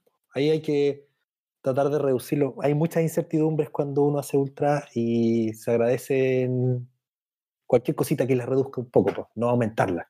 Sí, yo de hecho, eso es el motivo principal siempre por el que a la gente que, quiera inscribirse o participar en eventos de ultra distancia ciclismo, particularmente que es el área que yo manejo, es ir de menos a más, no a lo mejor porque hay hecho eh, un ciclo de turismo de mil kilómetros en pocos días, o oh, si yo creo que me la puedo. Es lo mismo, no. Esto es un evento autosuficiente en donde igual uno tiene que entrar a conocerse de manera diferente porque vaya a estar en situaciones muy malas. Entonces, creo que es súper relevante que el equipo que uno maneje y el equipo de, de componente que uno tenga, tenga, tienes que conocerlo bien, cómo funciona, cómo se regula, cómo trabaja cuánto aguanta, cuánto resiste, qué es lo que necesito para esto, para esto otro. Esto es un tema, pero me ha pasado en eventos de ultra distancia que, no sé, hay gente que llega, no, oye, no sé, estábamos participando una vez en una brevet 600 y, un chico nos dijo, no, si es la primera vez que participo en una brevet. entonces, entonces, claro, llegar y decir, no, si yo ando en bicicleta harto, yo creo que puedo hacer 600 kilómetros, creo que es mejor hacer el paso a paso, ir paulatinamente conociendo el, el, equipo, conociéndote, conociéndote arriba de la bicicleta, también conocer los dolores, conocer todo para poder llegar y decir, ya, ok, esto es lo que necesito a lo mejor para afrontar tal distancia, esto así, esto no, esto más allá, esto necesito menos, ¿cachai? Como por ahí. Y ahí podí empezar a ajustar realmente el equipo totalmente necesario. Porque para mí, por ejemplo, inscribirte en Across Andes, por poner un ejemplo, eh, sin haber experimentado algo que abarque una, una, buena cantidad de días de autosuficiencia, puede ser un poquito mucho. Esto es súper personal. Pero creo que es una recomendación que, o durante algún tiempo, ir conociendo el equipo que uno tenga para poder afrontar los eventos de buena manera. Oye, Luis, eh, un detalle. Eh, a ver, entonces, quizás para resumir, si tienes cámaras, tienes que tener parches. obviamente, el, el, desmontador siempre va a tener que ir contigo. Pero con el concepto del tubeless, estábamos hablando que ya, chao con la cámara, sí al cartucho de CO2, a la válvula de CO2. Eh, y tenemos que hablar de algo que no sé. Yo he visto las salidas de gravel, fui una sola y me llamó la atención que la gente no lo tenía, las tripas. O sea, ellos tenían sí. dentro de su cavidad abdominal. Pero las tripas, ¿qué son las tripas en el mundo del ciclismo? En el mundo del ciclismo, la tripa más conocido, o sea, se conoce como tripa, pero al final es un tarugo de goma que tú insertas en una perforación más grande de lo que puede alcanzar a pasar el líquido tubeless, por ejemplo. Dígase, no sé, eh, iba ahí andando y de repente con una piedra un poco filosa se cortó la pared lateral y empieza a filtrar aire, aire, aire. Entonces, ¿qué hacemos? Sacamos, esperamos, obviamente, vamos a hacer todo este proceso con la rueda desinflada, porque obviamente la perforación que tenemos es relativamente grande, salió aire muy fácil. Entonces, tomamos este tarugo de goma, lo insertamos en el neumático y lo que hace básicamente es disminuir el tamaño o el lugar en donde está actuando el líquido tubeless, entonces va, va a ayudar a tapar eso y ahí tú puedes seguir con tu sistema tubeless sin ningún problema. Bueno, bacán. Entonces, deberíamos recomendar entonces que una persona que anda con tubeless, entonces anda con eh, tripas, cartucho CO2, su válvula correspondiente y también quizás los desmontadores por si pasó algo más grave donde tenga que remontar el neumático. Claro. Hoy igual obviamente para gente que haga, no sé, con tubles mucha distancia, igual recomendable andar por lo menos con una cámara. Sí. ¿Cachai? Mm. Como siempre la cámara, tener al menos una cámara, pero para gente que ocupe solamente cámaras, llevar dos cámaras con los parches. La gente que ocupa tubeless, idealmente llevar una cámara más todos estos otros elementos de seguridad. Si al final estos son implementos de seguridad y de- que te permiten seguir adelante nomás. Oye, otro elemento importante que a mí nunca nadie me lo enseñó. No, la verdad no sé cómo lo aprendí. Ah, sí sé cómo lo aprendí. La persona que me vendió una bicicleta. Em, la postiza. La postiza, la postiza. Qué, qué gran, qué gran repuesto te sacaste, Tito. ¿Qué es una postiza? La postiza. Ya, la postiza es o fusible, o hanger, o no sé cómo más le, qué otro nombre le puedan dar. Sí, el fusible. Es una pieza que une el que une el cuadro de la bicicleta con el cambio trasero, ¿ya? Eh, la postiza es una pieza única de cada bicicleta. ¿Por qué única? Porque depende de- del fabricante y de cada marca la postiza. Puede ser entre una bicicleta Trek, una Cannondale, una Scott y una, no sé, entre esas tres marcas probablemente las tres van a ser diferentes. Y a veces, entre tres modelos distintos de bicicleta, los tres postizas son distintas. Me consta. Entonces, es súper relevante, súper importante que al minuto de comprar una postiza o preguntar por una postiza sea la del modelo específico de la bicicleta que usted tiene. Incluso puede cambiar hasta por año. Eh, ahora, la postiza, la postiza es una pieza de aluminio que une en el fondo el cuadro de la bicicleta con el cambio trasero. Que, ¿Por qué es de aluminio? Básicamente podríamos definirla como una pieza que está diseñada para romperse en caso de cualquier cosa. Como de ¿Por qué está hecha para ro- Claro, ¿por qué está hecha para romperse? Porque cuando uno, antiguamente los marcos venían con las postizas soldadas. Entonces, la postiza, y era parte del cuadro integral, se quebraba, tenías que llevar la bicicleta al artesano, te cambiaban la postiza y eso podía tomar semanas. ¿Cachai? Entonces, la postiza hoy en día tú simplemente la puedes destornillar muy simplemente con tu llave Allen. Puedes volver a colocar una nueva que está relativamente derecha, montar la pata de cambio y poder seguir andando sin ningún problema y eso probablemente no te va a tomar mucho tiempo. Entonces es súper importante tener la mano y porque se puede quebrar en caso de cualquier caída. Si te caes encima, no sé, haciendo gravel sobre una roca, se torció mucho o se quebró, entonces hay que reemplazarla para poder seguir ocupándola. Es la, es- es- va, va por el lado del piñón chico. Claro, va como por el lado donde están los piñones, la parte de abajo, y es como una pieza de aluminio. Se van a fijar que es de aluminio, no es de carne. Claro, es como un ganchito donde atornillan la pata de cambio. ¿cachai? Y eso creo que es una, es una pieza relevante para tener en consideración al minuto de salir. Me parece que es típico que en las bicicletas tenga como un color distinto la postiza, ¿no? A veces cambia, sí. Por lo general es negra o plateada. Mm. Por lo general, he visto marcas que lo ponen de color rojo, pero por lo general es negra o plateada. Mira, nunca se me habría ocurrido tener un cambio de postiza. Sí. Es que, claro, e- es más normal en el, es más normal en el mountain bike. Es más normal en el mountain bike verlo, pero igual aún así se te puede O- o- pasar o si y decir, pedaleando en como lejos, digamos, en lugares lejanos, inhóspitos. Claro. Claro, está ahí muy, muy lejos, es, y- relevante tenerla. Oye, em, quizá, ya cerrando más o menos con el kit de cosas de mecánica, y vamos a tener que ir quizá ir más rápido con otras, pero em, el set de herramientas. Sí, yo la verdad en, en las herramientas recomendaría también vuelta a ir a una buena marca por los aceros para evitar rodar algunos tornillos y pernos, pero más que nada que sea lo más completa posible, que tenga como una gama de llaves Allen casi completa, Mm. eh, siempre con una llave Torx, que es la T25, eh, que venga con un corta cadena o troncha cadena, caso de emergencia, y eh, el resto ya es casi como muy agregado en caso de como muchas otras, hay herra- multiherramientas que tienen 30 funciones. No sé si va a requerir las 30 funciones, pero que vengan, no sé, algo como con 12, 14 funciones, que sean como principalmente llaves Allen y corta cadena, creo que puede andar bastante bien. No suelen subir mucho el peso y son bien cómodas. No sé si tú tenías alguna herramienta, Tito, que te guste. Eh, sí, bueno. Sí, el tema es que no me la sé de memoria, pero también pues, busqué como la, el set de herramientas más. Es un, es un Fabric. Me gusta mucho esa marca, weón. Creo que Cannondale la compró, ¿puede ser? Sí. Rías- Sí, Cannondale compró Fabric. Sí. Eh, mientras estamos hablando, voy a buscar en la página de órdenes. Me mandé a comprar uno a- afuera porque no llegaba a Chile el que yo quería. Pero no son caros, ¿eh? No es, una, no es una herramienta, pero yo suelo poner unos, unos- unas cuantas abrazaderas plásticas. También son súper útiles. Es salvadora. Hace así, cualquier cosa, te pueden salvar.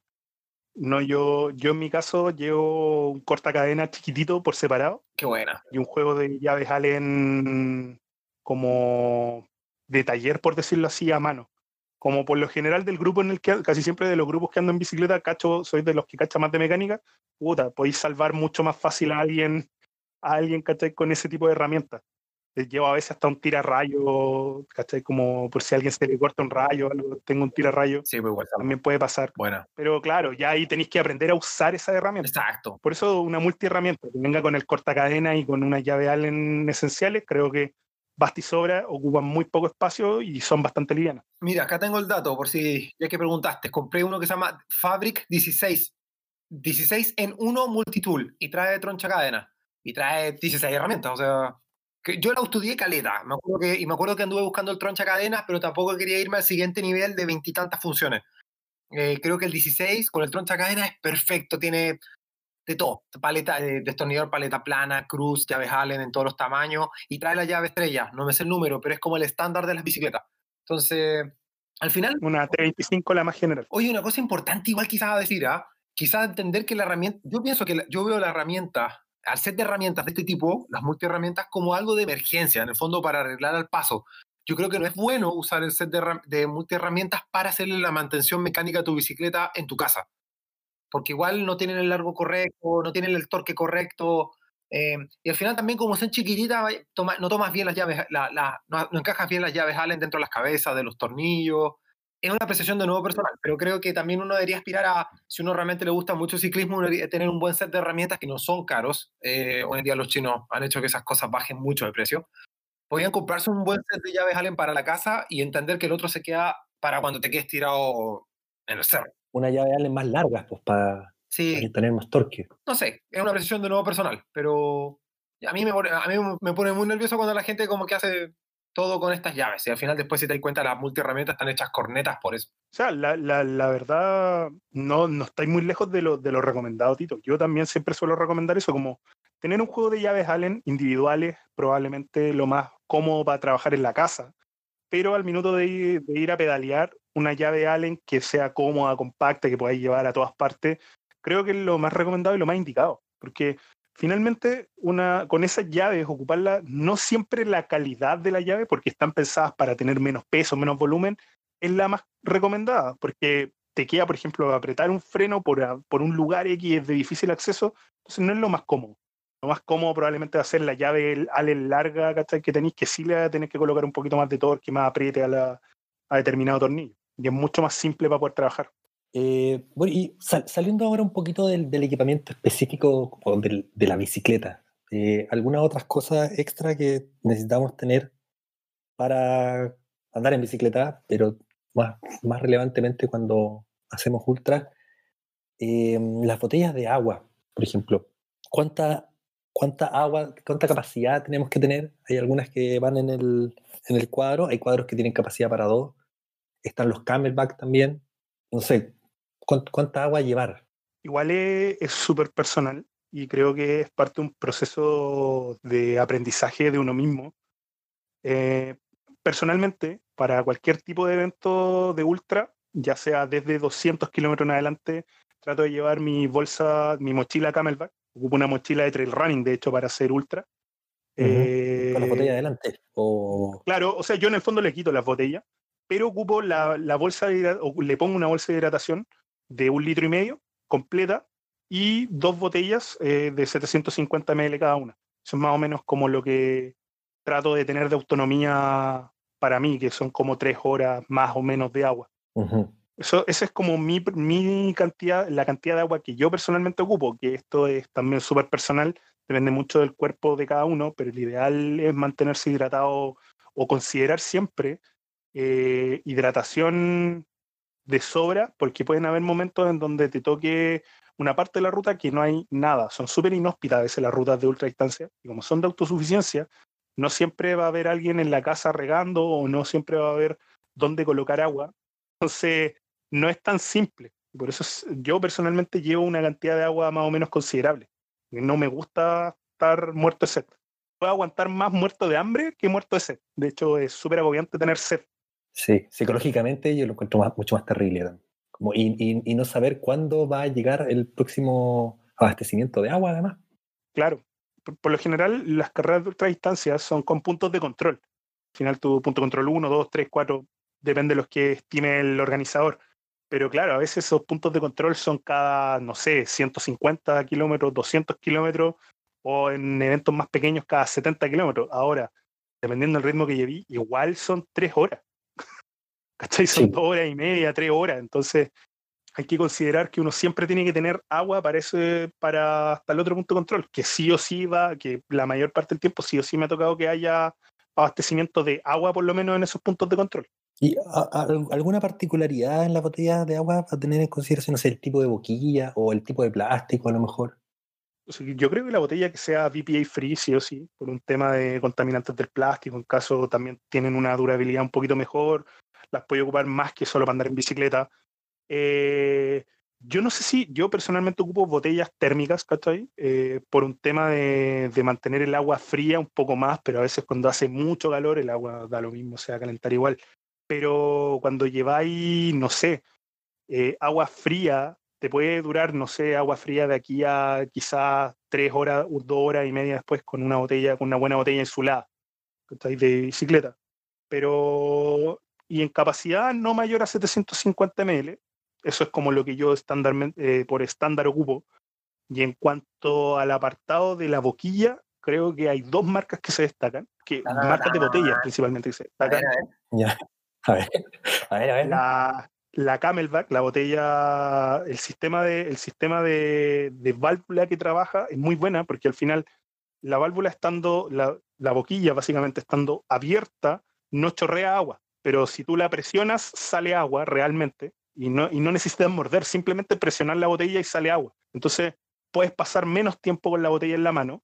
Y la otra botella que me gusta mucho son las eh, de Specialized, las Purist, que el sistema de boquilla también es de apertura muy simple, muy fácil y se puede cerrar, abrir, se puede incluso abrir o cerrar con la mano o abrir y cerrar con la boca con un movimiento muy, muy suave. Entonces también son muy, muy cómodas y, bastante, y no son caras.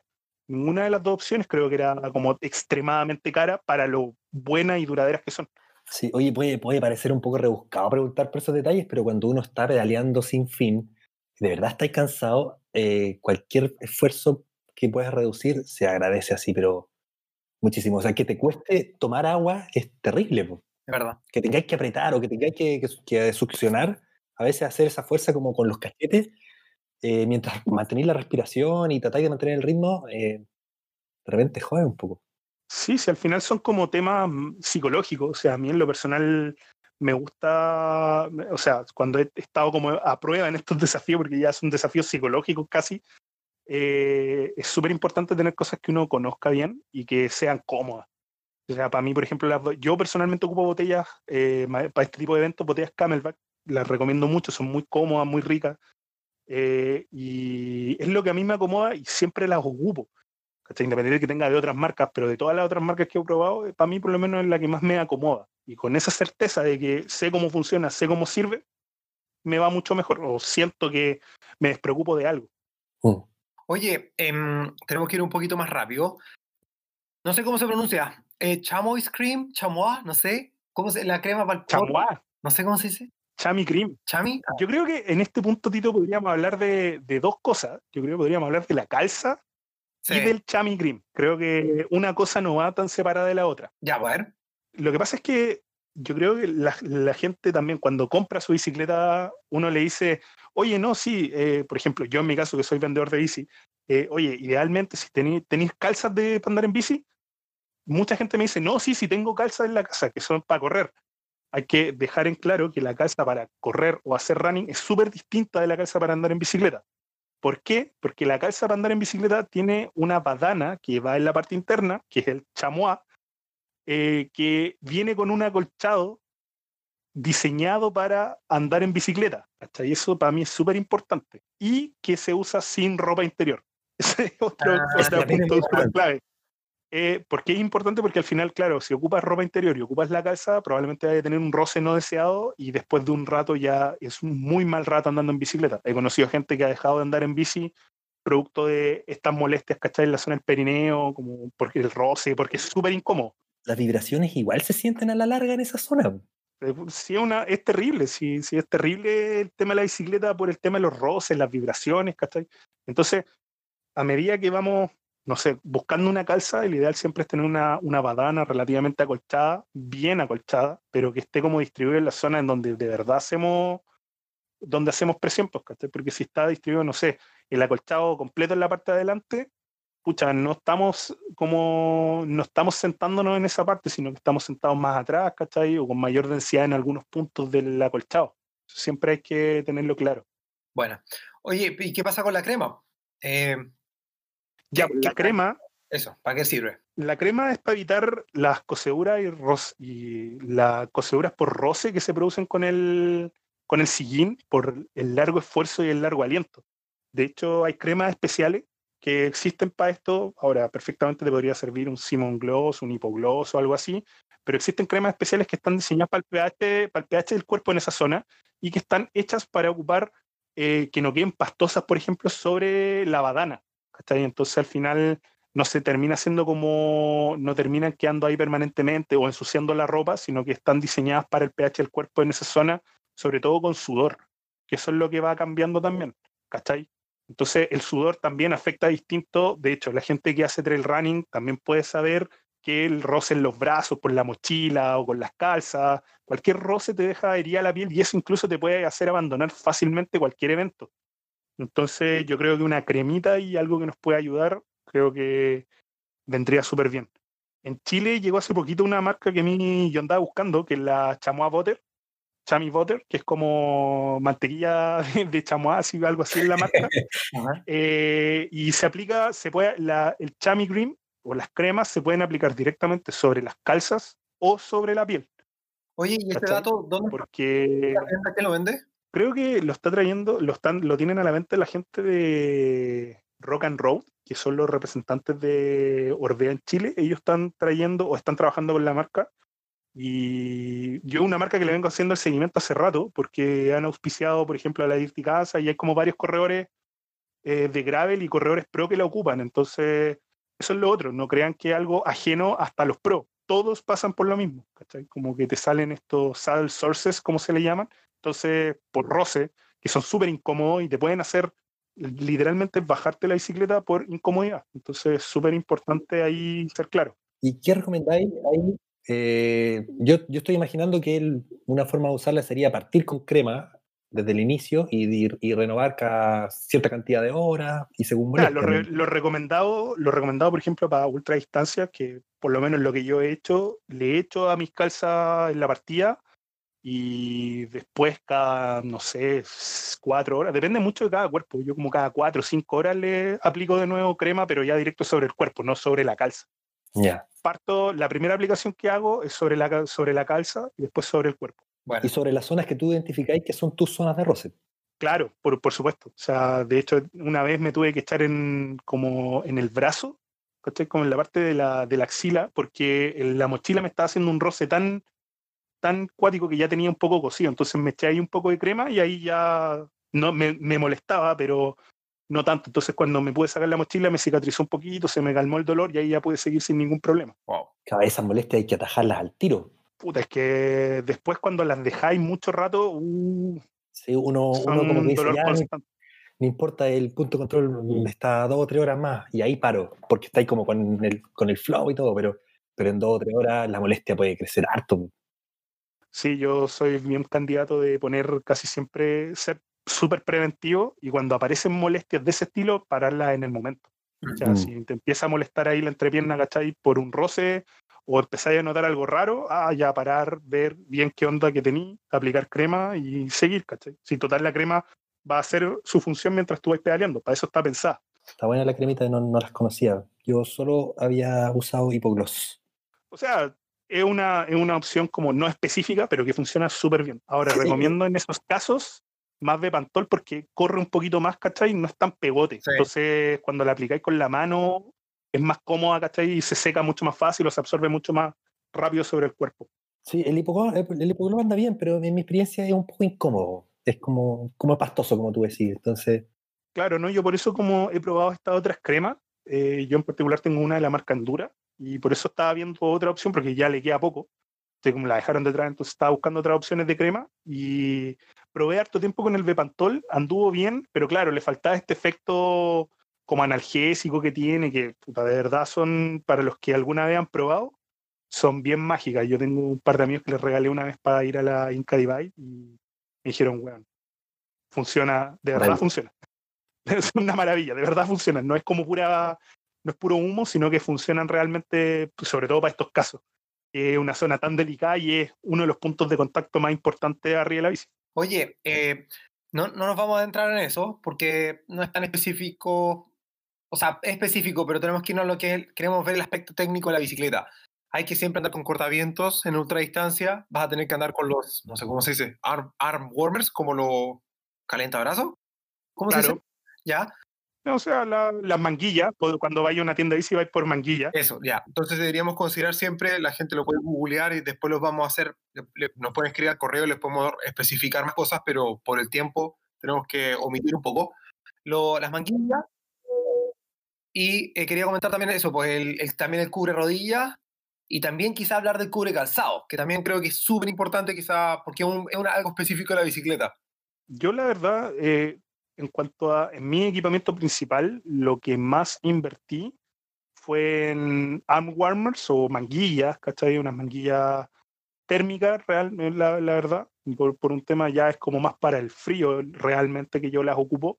Eh, no ocupo pierneras, por mucho lo contrario, o suelo ocupar, no, no ocupo pierneras, pero sí ocupo cubre calzado eh, de polar, ¿cachai? Sobre todo porque hay días en los que el frío es, en los pies sobre todo, es terrible, pero hay que entender que tener un cubre calzado hace que esté un poco, esté siempre húmedo el pie, porque al final no evapora fácilmente el vapor, ¿cachai? O el sudor, entonces te va a quedar un poco más mojado el pie y es súper recomendado cuando lleguemos a los puntos de control sacarnos el zapato, que ventile un poco, ver bien el tema de los calcetines, si es que llevamos otro par de calcetines para poder cambiarnos, cosas así. Por lo general, las telas que yo recomiendo son telas principalmente, en el caso de, los de, los de, la- de los arm warmers. De las manguillas, prefiero ocupar una tela mucho más gruesa, aunque existen telas delgaditas, por ejemplo, para la gente que sale a estas aventuras en días de mucho sol y mucho calor. Existen unas que te protegen del, efectivamente de los rayos UV, eh, en mi caso prefiero más la, la que es para de abrigo, pero ahí también depende de cada uno cuál de las dos elige. O perfectamente puedes llevar las dos. En mi caso solo llevo la que es para tema de calor, porque no me molesta a veces tener los brazos muy fríos. Como que no, no funciono muy bien a veces cuando tengo mucho frío. Sí. Por ese lado me abrigo mucho más ahí. El tema de las pierneras, suelo, como dijo el Tito, suelo ocupar o se suele ocupar más que nada la que es solo la rodilla, en el fondo cubre la zona completa de la rodilla, que es menos incómoda, ¿cachai? Es mucho más cómoda para poder llevar por mucho más tiempo. Y el cubre zapato sí o sí, eh, que sea bien justo a la talla de tu zapato, generalmente tiene un rango de talla, pero que sea bien justo al zapato que tú ocupas y que sea sí o sí para frío, porque de verdad, que se te congelen los pies es uh, terrible. Terrible. Y, y- y un clásico además. Sí, Como los pies por no lo se general, sí, po. por lo general, igual estas telas son relativamente repelentes al agua, tanto la de los pies como la de las rodillas y la de los brazos. Entonces eso es importante también verlo. La tela normalmente te debería aparecer como en la etiqueta, cuando lo compras, debería decir así como tratamiento con DWR. Es como un spray que le colocan a la, a la tela que hace que repela un poco el agua. Entonces le, se hacen como esta especie de gotitas por arriba y así también podéis ocuparlo a lo mejor con una neblina, podéis ocuparlo y no te vaya a mojar directamente la piel, entonces no te va a bajar la temperatura, que eso también es importante. O, o la humedad cuando empieza a salir el sol, que se pone todo medio húmedo. Sí, o cuando vais, no sé, cuando vais para la playa y se pone un poco frío, creo que también es un tema. Eh, buena. Oye, em, tenemos que decir, bueno, importancia de los guantes, dale, porque dijimos de los- del cortamiento, obviamente que llevar guantes, eh, pueden ser con dedo, sin dedo, depende del frío, depende de la circunstancia, depende de la humedad. Em, quizá hablar de eh, algo, no sé, pero hablar un poquito de los, de las- de los bolsos para de bikepacking, quizás cuál- con qué bolsito empezar cuando ya empiezas a hacer ultradistancia. ¿Cuáles son los que deberíamos considerar? O sea, primero yo creo que podríamos nombrar la gran mayoría de los bolsos que hay para bikepacking, que sería el desde adelante hacia atrás, sería básicamente arnés de manurio, eh, que ahí en el fondo va una bolsa seca y tú puedes colocar, tiene uno de los más grandes espacios, pero un poco incómodo para manuales muy angostos. Después tienes eh, estos bolsitos que van en el manillar, cuales puedes colocar una botella o puedes colocar comida y que se abren con una sola mano. Después, si te vas hacia atrás, están los bolsos de, del Top Tube, ¿cachai? Que justo trasito de la T, como estos bolsos como de bicicleta de triatlón, pero hay unos bolsos que son un poco más grandes. Entonces, en esos bolsos hay mucha gente que coloca los, todo lo que es como el sistema tecnológico para poder cargar cosas, ¿cachai? Lo podéis conectar ahí porque es una buena zona para poder llevarlo o derechamente podéis colocar comida. Es súper cómodo para poder que lo tienes bien a mano y con, con un acceso bien fácil. Después está el frameback, que puede ser del tamaño que tú quieras, personalizado. Ahí ya es bastante personal la situación.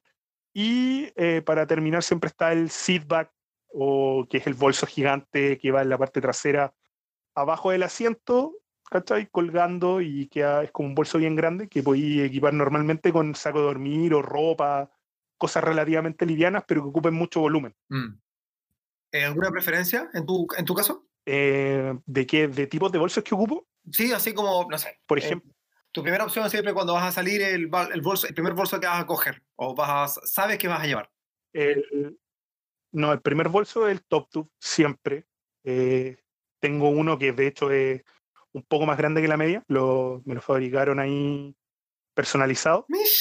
Con tela, con una tela, con tela rica. Lo pedí con una tela más técnica, que es con X-Pack. Fue bien, bien, y, está, y, en el fondo está personalizado para lo que yo necesito. Básicamente un bolso de 25 centímetros de largo, ¿cachai? Sobre un top tube. Es un bolso bastante grande y me cabe un power bank, me cabe el teléfono, me cabe mi billetera, eh, comida, audífono y los cables que pueda llegar a necesitar en caso que necesite cargar, no sé, el Garmin, el teléfono, las luces, etcétera, me cabe todo ese equipo ahí.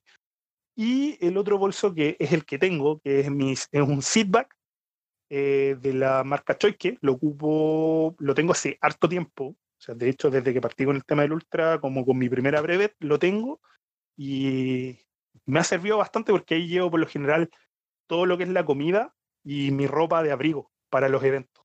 Bueno, oye, pero... Como la comida ya como, no sé, a lo mejor un almuerzo o algo. Dijiste, hablaste de telas. Eh, yo soy fan, yo amo el, dinema. Amo, el dinema. Em, dijiste choique, eh, yo, digo, yo digo apidura, no tengo nada contra Choike, me encanta Choike, pero no sé, eh, la verdad que cuando entendí lo que era un bolso, yo no sabía que existía Choike, yo supe que existía Apidura, por eso en mi mente como que, pum, Apidura lo primero, pero sé que en Chile tú piensas en bolsos de, de este mundo y piensas en Choike, no vas a empezar en otra marca. Ojo, no nos pisa Choike, pero son lo que son y se merecen que se merecen porque están haciendo tremenda vanguardia.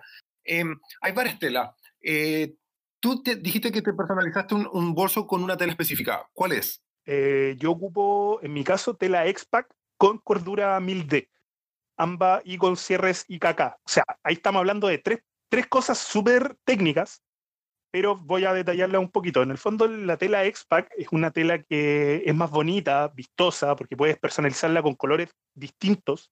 mi bolso es, por ejemplo, morado con negro, como por un tema de gusto. Eh, y en las zonas de mayor roce, tengo tela cordura, que es mucho más resistente, por ejemplo, en la parte en que va en contacto directo con el cuadro o entra en contacto con el manillar en caso de que haya un roce que, haga desgaste sobre la tela, el, la cordura soporta mucho mejor esos roces. Y en el caso del X-Pack es una tela muy liviana, bastante resistente y que permite que bajarle un poco el peso al bolso. Y la tercera parte de este bolso que me fabricó la gente de Alicanto, que es que tiene con un cierre IKK impermeable. Entonces no filtra agua por la zona del cierre. Y eso para mí es súper, súper importante. Y es algo que de verdad es, es, bacán porque hasta hace algunos años en Chile los fabricantes no, no tenían acceso a todos estos materiales como de marcas ricas, ¿cachai? O sellos de contra agua, y que sí lo encontraba en marcas como Apidura, para alguien que de verdad está buscando algo así como, ah, como muy específico y muy rico, lo podía encontrar en Apidura, ¿cachai? Pero claro, ahora te pueden tener este otro grado de personalización, no sé, a lo mejor un frameback eh, personalizado al tamaño de tu cuadro, voy a encontrar mil soluciones distintas para todas las necesidades que tenga cada uno. Si quería un bolso a lo mejor ultra liviano, que puede ir por una tela Dinema o un light skin, que también se trabaja en Chile. Entonces, creo que ahí hay hartas soluciones técnicas muy interesantes. Bueno, y, y en tu caso, ¿por qué no elegiste Dinema? Por la paleta de colores que tenían de Dinema, eh, igual que Lightskin. O ninguna de las dos opciones está, o sea, de hecho el Lightskin existe solo en, un, en una paleta de colores que es color gris, creo. Y eh, el tema también de que quería un estampado sobre el, sobre el bolso. Entonces las otras telas no se podían estampar, en cambio el, X, el X-Pack sí se puede estampar, al igual que la cordura. Entonces también por un tema ahí más decisión más estético, pero si quisiera, por ejemplo, un frame back, eh, me gustaría tener lo más liviano posible. Y ahí sí lo mandaría a fabricar, por ejemplo, el light skin. Si estéticamente me choca un poco el color, estéticamente, estéticamente, pero te garantiza el bolso más liviano al mercado.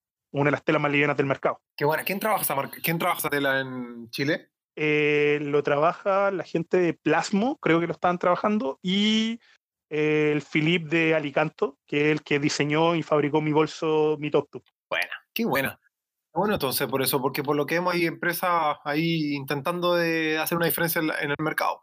Sí, obvio. O sea, sobre todo adaptando materiales nuevos, materiales diferentes, que a lo que tú puedas encontrar, por ejemplo, por acá. Claro, tú aquí podías encontrar cordura, pero no vas a encontrar probablemente la misma calidad de cordura que la que están ocupando estos chicos, o no vas a encontrar el mismo, las mismas telas. El, EXPA, que es una tela súper técnica, entonces ellos ya la están adhiriendo y cada vez la están usando más bueno, ahí dijiste un tremendo tema, no podemos, eh, estamos ya casi llegando al final del programa, pero es importante quizás también a la gente para eso explicar de por qué a veces un bolso cuesta 100 lucas versus el mismo que cueste 50.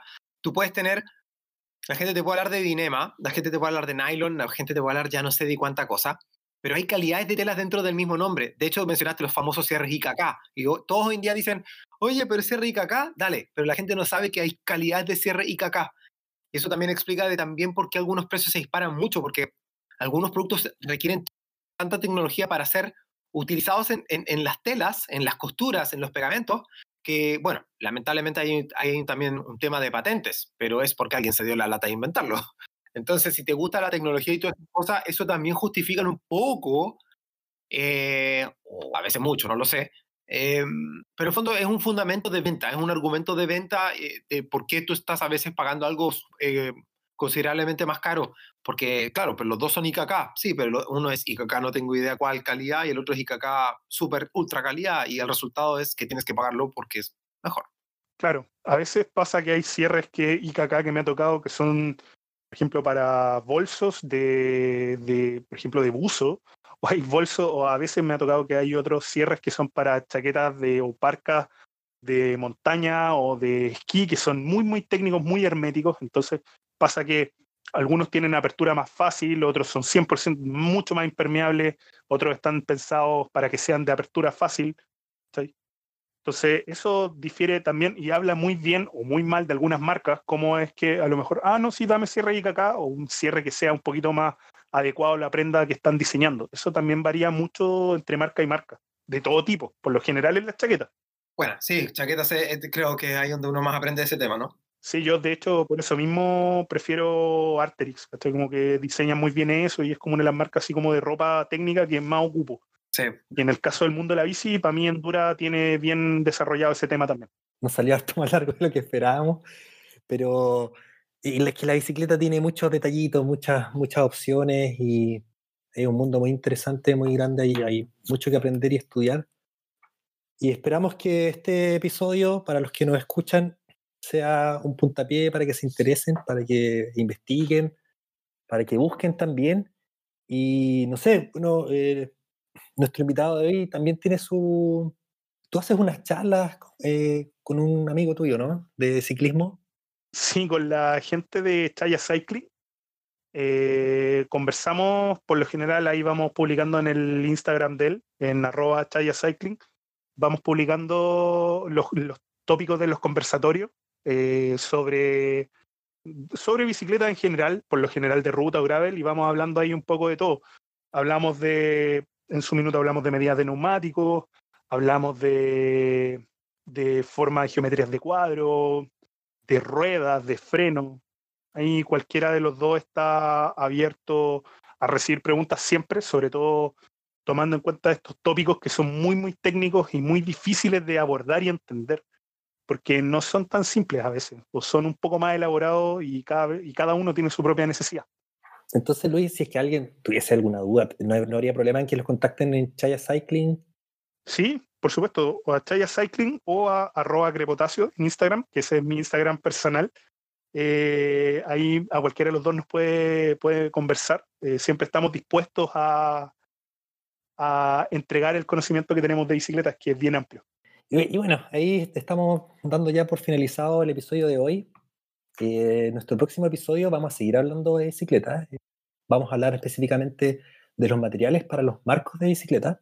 Eh, ¿Por qué usar uno? ¿Por qué el otro? Hay una, una batalla final entre los tipos de materiales. Y como siempre, les recordamos que Cualquier cosa nos pueden ubicar por nuestras redes sociales, eh, ya sea nuestro Instagram, que es soy-ultra, nuestro Facebook, que es soyultracom, y tenemos un mail, que es info.soyultra.com, donde también, y en cualquiera de los canales, pueden enviarnos comentarios, sugerencias, distintos temas que quisieran que pudiésemos tocar en el futuro. Y por último, también escucharnos en cualquier plataforma de podcast, estamos en todas, estamos en Apple Podcast, Spotify, Google Podcast, Overcast, etc. Además, si es que quieren ver, bueno, pueden ir a, nuestros canales particulares. También estamos publicando los podcasts de nuestro sitio web. ¡Bravo! Eh, soyultra.com. Sí, pásense por ahí. Hay otros artículos, además de lo que, de lo que escuchamos aquí. Y vamos a agradecer también, nosotros hoy, hoy día estamos Tito y yo, pero detrás de cada episodio hay una planificación que se hace por otras personas también. Así que vamos a saludar a Román, Román Moutón, que es nuestro Moutón, que es nuestro sonidista, la Pao, Paola Castelvecchio que está también apoyándonos en cada episodio. Y bueno, con ustedes Arián Gambetta y Tito Lazar estuvimos hoy. Y buenas noches, pues. Nos estaríamos viendo en el próximo episodio. Bueno, cabrón, muchas gracias, que me bien. Gracias a todos.